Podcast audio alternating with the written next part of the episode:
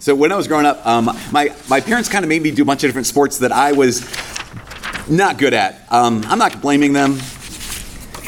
It was their pressure, though, and it was their genes that I inherited. So yeah, actually, it's their fault. I was not. I mean, one of the sports that I was very not good at. I was good at it for a really brief time in my life. I was good at baseball for a very brief moment. The moment between t-ball and the time when pitchers got good. So that time in between was like the sweet spot for me because that's what I would do. I would get up to the plate and um, I would just stand there. And they would throw four balls in a row. I'm like, take my base. Or I get struck out. You know, that's one of the two. It was, but it would happen like the amount of times that I would get to base without swinging the bat um, were roughly 51% to my, you know, 49% of just standing there and having them throw three strikes and getting struck out. So I'm like, those are they're not the worst odds in the world. And so I would just stand there. I would get up to the plate and be like, no, I'll just, they're not good at pitching. I'm not good at batting. So I'm going to walk. And if, if, this was even in spite of the fact that my teacher, or like the coaches, and my parents were like, no, no, no, just swing. Like, just, just try, just go for it.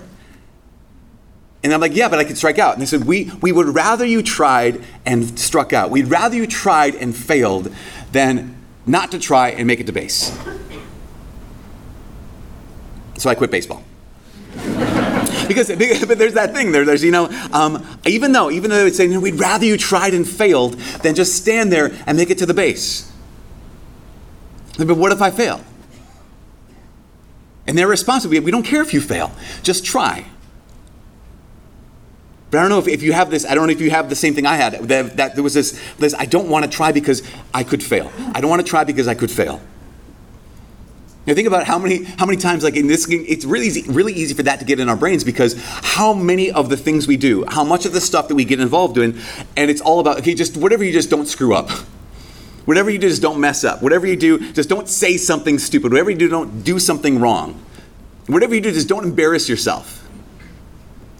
And so we can hear those things like, don't do this, don't do that, don't do these other things, so often that we can begin to associate success with not doing something as long as you just don't do that thing, you're a success. We can begin to associate a success with what a person has avoided doing rather than what a person has actually done.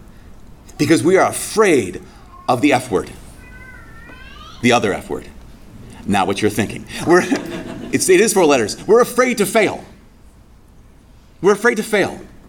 So, better not to try than to try and to fail. So, you know, I've been praying about this last three weeks. We have three weeks left on campus. We will have a baccalaureate mass after graduation. So that's our three three Sundays right in a row. And this last these last this last home stretch, I was like, I don't want to do a series because this let's have you know three independent Sundays. And then the Lord was like, No, dude, you got. He calls me dude, Father, dude. You got to do the thing. And the, the series that the Lord introduced um, to us for these last three weeks is hashtag fail because we realize that this is the this is the one of the, the key things about you ever see those fail videos? I love fail videos so much. Where they're, they're named like monster fail or they're epic fail or you know failarmy.com it's one of my favorite websites. It's, it's bookmarked in my folder. Um, i like to see the fail. I don't like to do the fail. Something really interesting about those people on the fail blogs fail blogs or fail videos though they're all trying something Again, when it comes to all, all everyone in those fail videos, yeah, they're all failing, but they're all trying something. Know, I'm not recommending this. I mean, honestly, how many times do you have to watch a video of someone trying to jump from a roof to the pool to realize you don't always make it? Let's just here's a side point, right quick. Just I just we I have to say this is a public service announcement. If you ever have that sense of like I think I can make that, I think I can jump that far, and there's a big chasm there. Here's my recommendation to you measure out how far that is, put two strips of tape on the lawn, and see if you can jump from one strip to the other. If you can't, don't jump off the roof. Anyways, we're in the midst of this last the last piece of the semester, and it can be to, to have that the idea of failure can be really right staring us right down the in, staring us in the face. We can look at exams like I'm afraid to fail. We can look at our presentation. I'm afraid to fail. You, many of you, in the next couple days, you have the presentation of your life so far. I'm afraid to fail. You have your senior recital.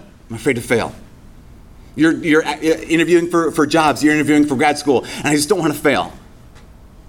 Why? Because I think so many of us, we don't want to risk because we don't want to face the consequences of trying and failing. Because I think so many of us have been conditioned to see failure as final and losing as lasting.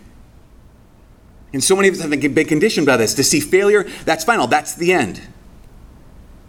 And then when we lose, that's lasting. But you know, it's not the end. And no, you might think this like, well, Father, I get it. Like, you know, the, the fail a test is not the end of the story. To, to fail a presentation is not the end of the story. But you don't understand. Like, I, you don't know how I've failed. And I can imagine there's some people here in this place this morning who would say, yeah, yeah, yeah, that's nice and everything. But you don't know how I've failed. I've encountered a loss that there is no recovery from.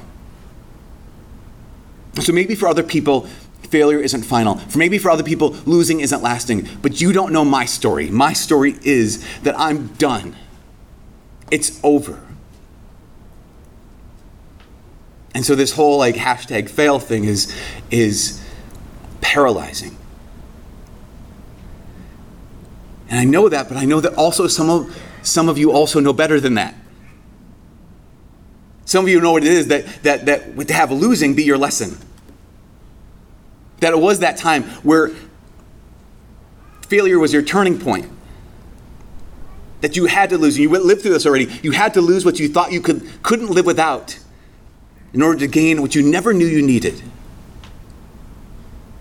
For as many of us here who think that no, failure is final, there are so many others who have lived through it, and we realize, no, actually, I had to fail in order to be free.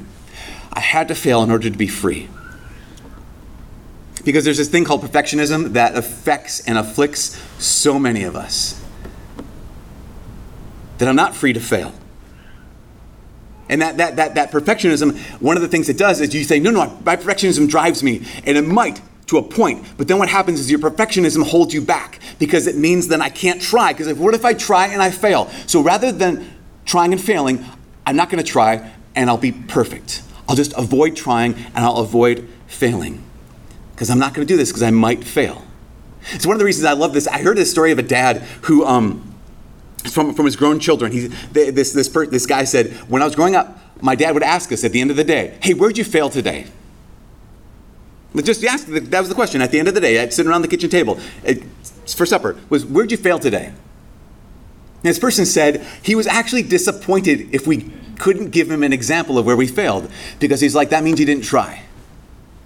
That means you didn't get stretched.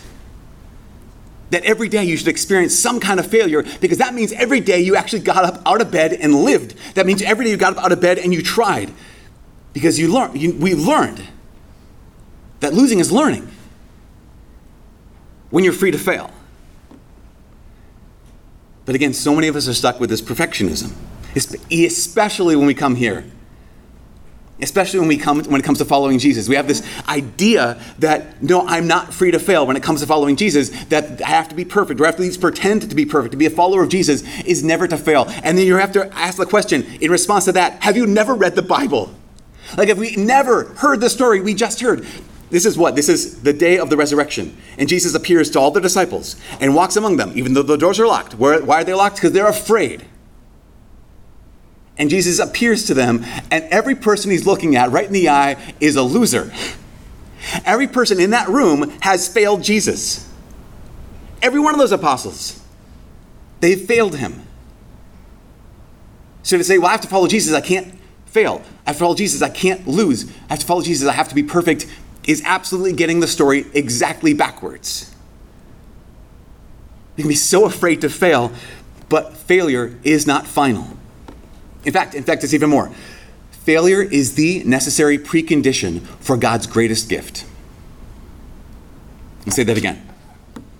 Failure is the one necessary precondition for God's greatest. What's God's greatest gift? You say, well, okay, God has so many gifts He's given us, right? So God's gift of life, the universe, that's a pretty nice gift. Um, gets better. The, your life, even greater gift. What about um, He's given me you the gift of faith? Awesome, wonderful. The gift of hope. Great, so good. He's giving you the gift of eternal life. That's a fantastic gift. Blessings, all the blessings in your life. Those still don't even come close to God's greatest gift. And what is God's greatest gift? It was like love. Okay, yes, but a certain kind of love. Love that we know we don't deserve. That love has a name, and that name is mercy.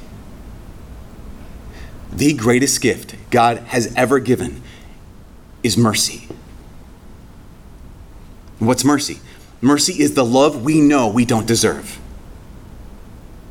Mercy is the love mercy is the love that God gives to those who have failed. Mercy is the love that God gives to those who have failed. And the thing about the thing about mercy is you have to need it before it can be given. If you don't need mercy, God can't give it to you. If you haven't failed, God can't be merciful to you. In fact, the precondition, the one necessary precondition for God to love you in this way, that you have never been loved before, his greatest gift is that you've actually failed. That is the necessary precondition. We have to need it before it can be given to us. That's why Jesus comes into the locked room. And what does he say? He says to his apostles, He says, Shalom, peace. It goes even further. He says, Has the Father sent me? As mercy itself, I now send you. Think about this incredible gift that Jesus, in this moment, he forgives them of their sins. And then what's he do? He says, Now I've forgiven you of your sins and breathes on them and give them the ability to hear confessions and forgive others of their sins. Those whose sins you forgive are forgiven. Those whose sins you don't forgive and retain, they're retained. And even how, how John ends the gospel today. He says Jesus did many other things that aren't written in this book, but these have been written. Why? Because you don't believe it. These have been written. Why? Because after all Jesus has done, you're still so afraid to fail that you don't believe you can trust him when you've fallen. These have been written. Why? So that you can come to believe that he is the Christ and that by believing you can have life in his name. What is it to believe other than to trust him after you've failed? That's why this whole, that's why John says, this is the whole reason I wrote this book. Whole reason I wrote the Gospel of John, named after me, whatever, no big deal, is that after you hear these stories, you'll know wait a second,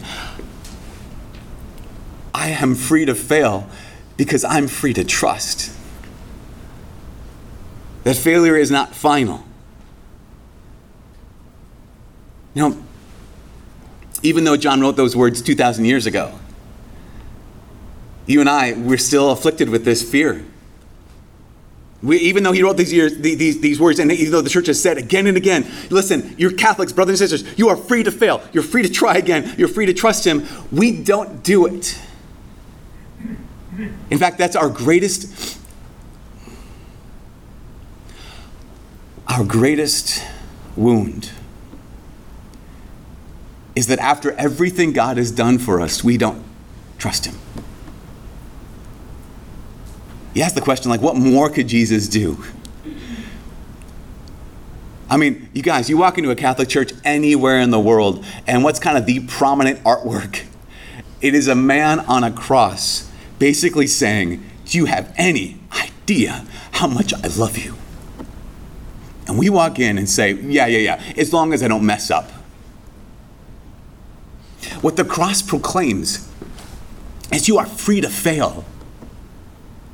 And you're free to trust the one who always gives you this thing, this mercy, which is love for those who have failed, love for those who know they don't deserve love. But we still don't get it. So, what happened uh, in 1930, back in the day, there's this girl, her name was uh, Sister Faustina. She was a Polish young woman, and she's in her 20s at this time. And Jesus appears to her and starts giving her all these visions, starts giving the, her this message. And the message is what today's Sunday is named after the message of divine mercy.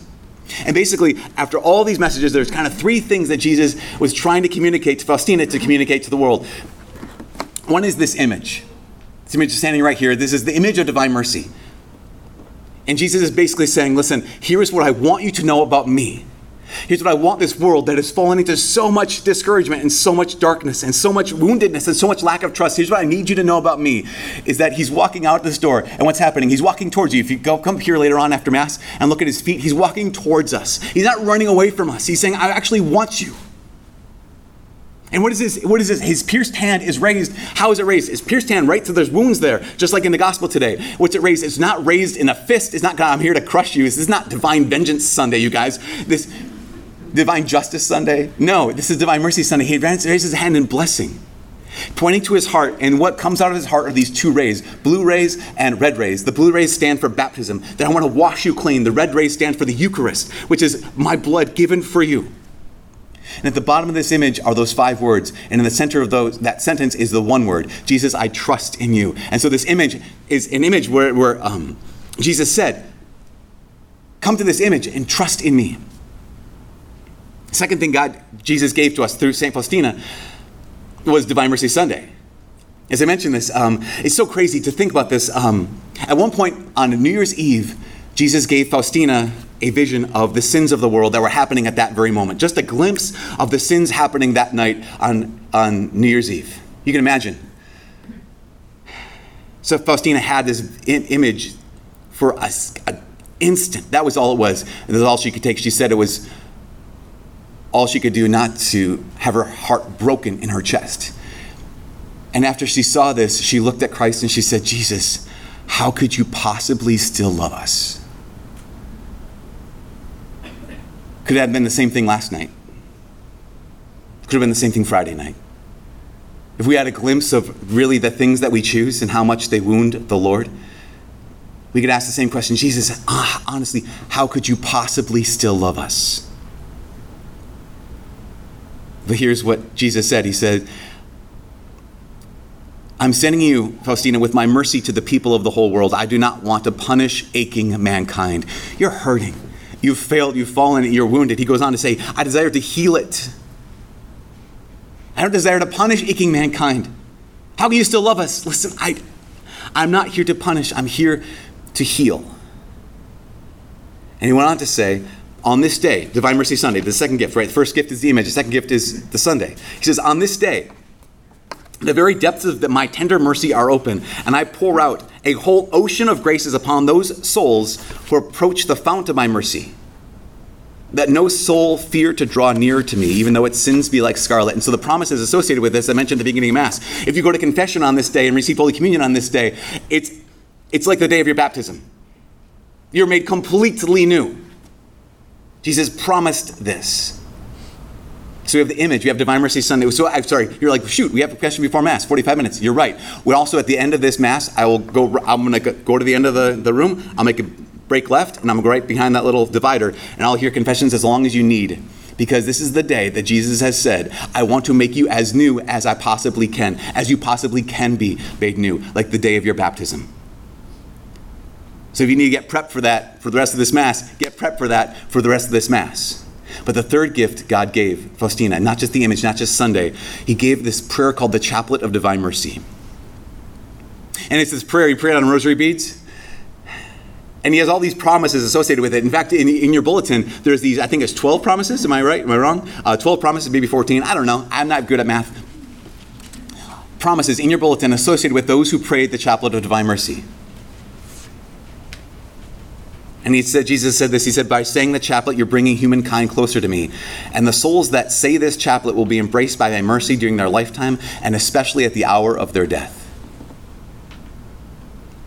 You know, it's so interesting. The power of this power of this chaplet is kind of the last thing. Especially when we feel like we failed. Especially, no, no, no. Especially when we actually have failed. The power of the chaplet, the power of God's mercy when we've failed so hard that it's over for us. There's this nun, uh, her name is Sister Gaudia. She's from Poland. She's actually part of St. Faustina's community. She just was in my hometown about a month ago, uh, Brainerd. She was there with another sister, Sister Veritas, and they, they, they spoke to the, my, my family, talked to the people of, of the parish, and it was remarkable. They told this story, and this true story back, back in Poland. It had just happened a number of years ago, where there's a uh, relatively young priest he was in a hospital and he was visiting some of his parishioners and he was walking down the hallway of this hospital. Um, there's this nun who stopped him and said, Father, can you go into this room, this hospital room? There's a man, he's on his deathbed, he's been here for days, um, but he chases everyone away. We, we've asked priests to go in and he chases everyone away. People, he doesn't want to talk about Jesus, but he's dying. Could you please just like, just go and visit him? priest says, okay, fine, no, no problem, I'll go in. He, went, he goes in and he says, hey, um, you know, I'm Father so-and-so, would you like to talk? The guy and the guy just erupts like absolutely starts cursing at him and yelling at him like no i don't want anything to do with you just take your stuff get out of here And so angry, so mad. And so the priest is like, okay, gotcha. It happens to us as priests in hospitals. Like, I understand. And he left. He went in the hallway, and there's a nun still there. She's like, could you go back in? And he's like, sister, I, he, he doesn't want confession. He doesn't want anything I have to offer. She's like, but could you, could you just go back in? Just give it another chance. So the priest, normal guy, right? He's like, okay, I'll go back in. He knocks on the door again. He says, come on in. He says, okay, I'm not going to ask if you want to go to confession. I'm not going to ask if you want Holy Communion. Is it okay if I just sit here next to your bed and pray the chaplet? This old man, he looks says, I don't care. Do whatever you want to do. So the priest sits down and starts praying the words of the chaplet. And one of the prayers in the, in the chaplet of divine mercy is this For the sake of his sorrowful passion, have mercy on us and on the whole world. And as the priest says, he's praying that out loud, just praying it quietly, softly, for the sake of his sorrowful passion, have mercy on us and on the whole world. And after he says it a couple times, for the sake of his sorrowful passion, have mercy on us and on the whole world, the man says, Stop it. The priest looks up and says, Why? He says, Because there is no mercy for me.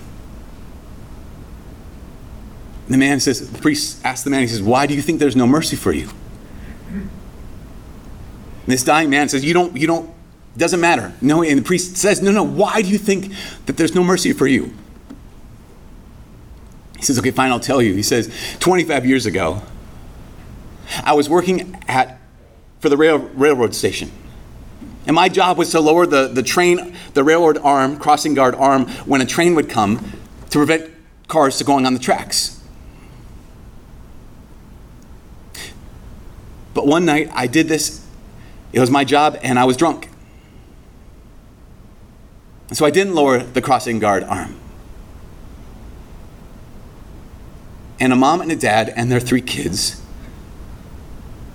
were on the tracks as a train came, and they were all instantly killed. And that was my fault. So there is no mercy for me. That, like, I failed and it's over. If we sat there, looking at his hands, looking at the rosary, pray the chaplet on the rosary. He's looking at the rosary, and he says, "Um, wait, where was this?" He told him, gave him the name of the Polish town. So it was 25 years ago. He said, the priest looks up at the man. He says, 25 years ago. my mom and my dad taking my little siblings on a trip. I couldn't go with them. And they were driving through this small town. And for some reason, the crossing guard arm on the train tracks wasn't lowered. So as they were crossing the tracks, a train came and killed my mama and my dad and my siblings. And I, I lost my whole family that night.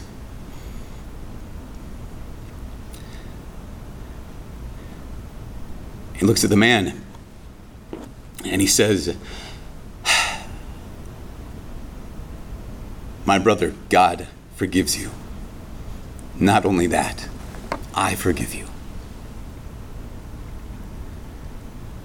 The man comes to this place where he recognizes what, where he was and what was happening and realized that God's mercy was for him, that he failed, but failure was not final. And so he, the priest said, well, would you, would you let me hear your confession and give, me, give you the Eucharist? So the man makes his confession, receives Holy Communion. Two days later, he dies.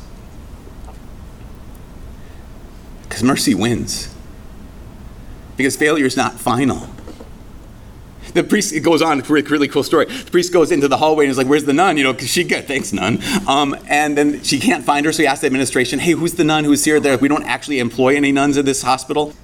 He doesn't know who she is for, for years. He doesn't know. And then he goes to um, this uh, the town of Łagiewniki, uh, which is where uh, St. Faustina was. And he goes to the convent to say Mass for the, the nuns there. And he sees a painting on the wall of St. Faustina and they say, Hey, I met that nun a couple years ago. And they're like, No, Father, you did not. She's been dead since 1938. And he says, That's the nun who told me to go into that room. Told me to go back into that room. Because failure is not final. Not when it comes to Jesus. So here it is. Question What if I trust again? What if you trust again? What if you try again? What if he forgives you again? What if he lifts you up again? And what if you what if after all that you fail again?